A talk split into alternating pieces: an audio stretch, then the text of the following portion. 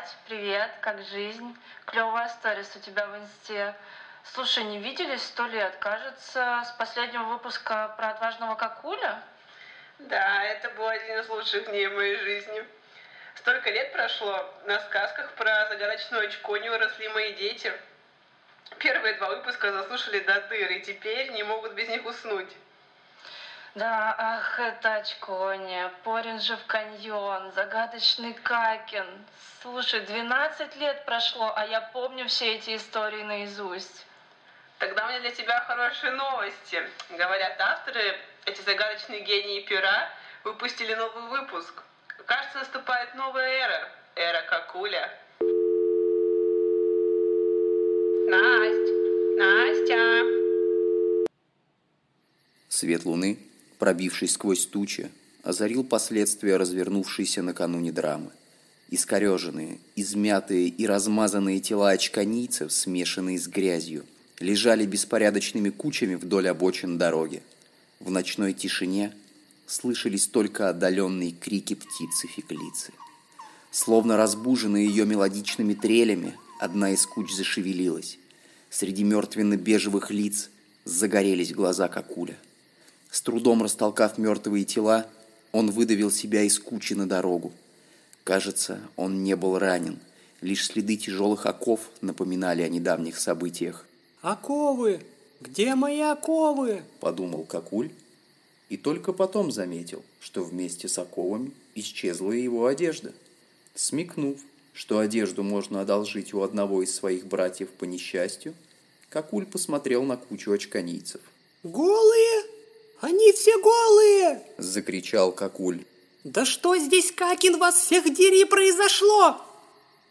Конечно, Какуль помнил и битву за Очконию, и зловонную повозку, но чего он решительно не мог понять, так это массового обнажения своих мертвых соплеменников. Засунув руку в свой природный карман, Какуль попытался найти там хотя бы носовой платок или запасные трусы но там его ждала лишь пустота. «Я решительно не понимаю, что здесь происходит! Эй, здесь кто-нибудь есть?» Но ответом ему были лишь мелодичные крики птицы Феклицы. Послышались странные шорохи. Природный карман Какуля словно тисками зажал руку юного героя. Из темноты кустов, растущих по обочине дороги, на Какуля смотрели жуткие глаза. Словно тысячи светящихся зрачков в каждом из них. Ночной гость не двигался. Он внимательно смотрел на мальчишку, попавшего в собственный капкан, и чем-то шуршал, словно в предвкушении потирая свои лапы. Какуль сжал кулак, и чувство эйфории, перебив чувство страха, придало ему прежнюю пластичность и уверенность. В ловком кульбите он звонко щелкнул себя по ягодице, и рука вылетела из него, как камень из прощи. Завопил Какуль и этим, вероятно, отпугнул чудище. Шорохи стихли, глаза растворились в ночи. «Не думаю, что оставаться здесь хорошая идея. Отец и Срамота мертвы, искать меня некому. Нужно вернуться в Очконию. Но как?» Какуля смотрелся. «Пойду по следам повозки», — подумал находчивый Какуль. «Они приведут меня домой». Приближалось утро. Какуль уверенно шел по следу. Тракт, по которому он двигался, пересекало множество дорог со следами других повозок. И наивный Какуль всегда выбирал направление, ведущее его навстречу восходящему солнцу. Поэтому Вместо помпезного, украшенного золотом путевого знака очконии, он увидел трухлявую деревянную табличку. «Булкины холмы», – прочел Какуль. «Население 250 бул, чем бы это ни было». Несведущий в картографии Какуль решил, что путь к Очконии пересекает эту маленькую деревню и уверенно направился в ее направлении. Холмы расступались, и взору Какуля – предстали покатые крыши домиков, состоящие из двух полукруглых половин. Некоторые дома, судя по всему, были заброшены, и промежуток между их половинами порос черным кучерявым бурьяном.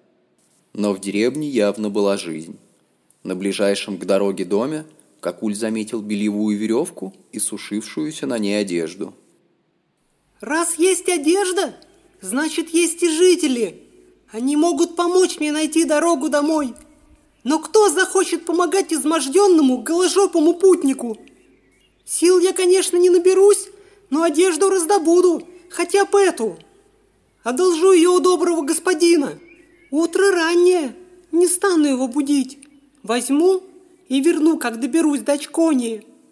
Какуль уверенно подошел к бельевым веревкам и стащил с них камзол и портки. Трусы трогать не стал. у, как на меня сшито!» — воскликнул Какуль. «Но что за странный символ на рукаве? Словно бурая змея свелась в спираль в золотом кольце». Одевшись, Какуль почувствовал себя увереннее, но тем не менее был немало напуган, когда в утренней мгле вспыхнула ярким огнем свечей вывеска. Надпись на вывеске гласила «Таверна грязные булки». Повинуясь сильному урчанию в животе, Какуль направился к ней, надеясь получить пищу и информацию. Бармен Фуклиус, несмотря на ранний час, уже стоял за стойкой и протирал бокалы, суровым взглядом осматривая свои владения. В таверне еще стоял приятный аромат ночных пуков местных выпивох, которые до поздней ночи, а кто-то даже до первого луча солнца соревновались в любимой всеми местными игре с задорным названием «Пукер». Правила игры были предельно просты. Нужны были лишь два задира покрупнее и кружка с отменным бурым элем. Участники забирались на стол, прижимались друг к другу спинами и садились над кружкой. Выпуская по очереди звонкие трели, они заставляли эль бурлить и закручиваться элегантными воронками маленькими прекрасными смерчами, которые выплескивали жидкость прямо на суровые мозолистые икры участников. Победителя определяла толпа. Участник с наиболее впечатляющим вихрем, который, что важно, не увеличил в ходе состязания объем Эля, побеждал и имел право первым испить из соревновательной кружки. Фуклиус очень гордился своим заведением – его липкими стульями и скользкими половицами. Гордился отменным бурым элем собственного производства. Но особенную радость ему доставляло изящное название «Грязные булки», которое как нельзя лучше символизировало завершение любой достойной попойки в его заведении для каждого посетителя.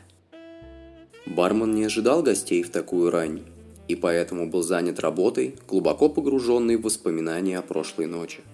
В этот раз игра в пукер была столь азартной и ожесточенной, что даже прожженный шериф Гонзалес не смог сохранить в чистоте свой камзол. По широкой коричневой полосе, тянувшейся от соревновательного стола, легко можно было найти дом уважаемого блюстителя закона. Скрипнула дверь таверны. Фуклиус лениво повернул голову и взгляд его упал на юнца, который опасливой походкой вошел внутрь. Едва пробившиеся, но уже ухоженные усики выдавали в нем жителя столицы. Но не это беспокоило старого бармена. На юнце был знакомый наряд. Настолько знакомый, что Фуклиус готов был поставить свои грязные булки и все, что в них было, на то, что именно в этих портках и в этом камзоле шериф Гонзалес уползал минувшей ночью из его заведения. Луч восходящего солнца скользнул по бурой спирали на рукаве камзола, развеяв последние сомнения Фуклиуса. Напряжение сменилось профессиональным интересом. Он вежливо поприветствовал гостя и предложил ему сесть. Одновременно с этим, придвинув к себе поближе, лежавший под стойкой двухзарядный смрадострел – в такую рань в таверне еще никого не было. Бармен и таинственный гость были одни. Доброго утречка, сэр! Свежайших пуков вам и вашей замечательной таверне! Звонко сказал незнакомец.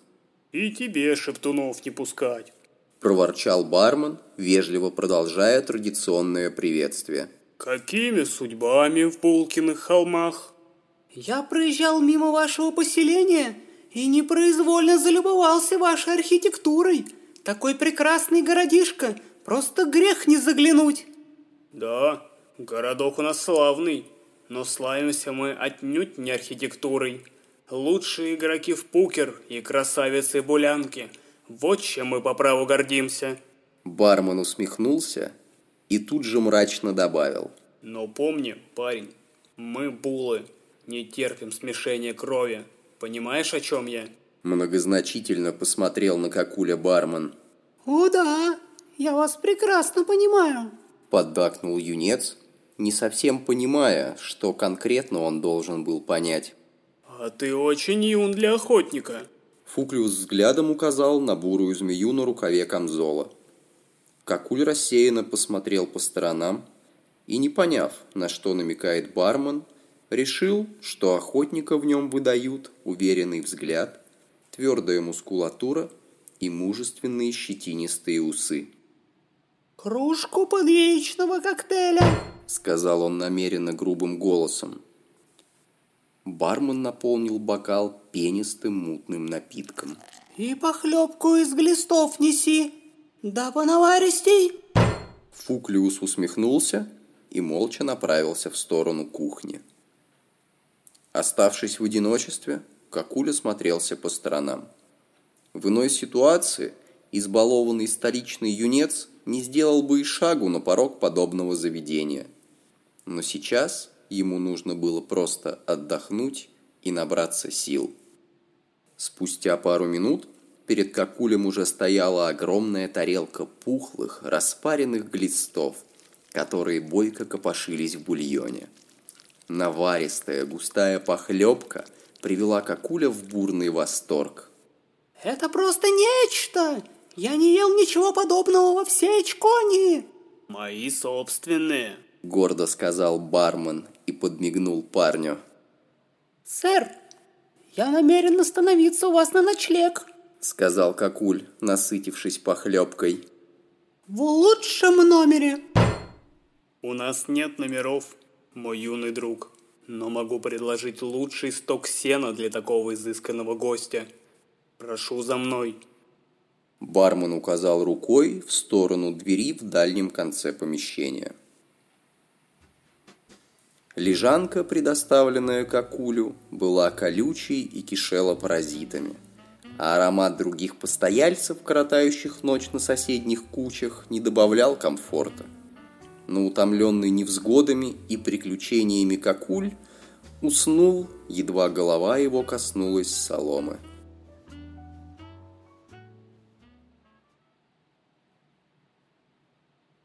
Конечно, Кокуль помнил и битву за Очконию, и зловонную повозку. Но чего он решительно не мог понять, так это массового обнажения своих мертвых соплеменников.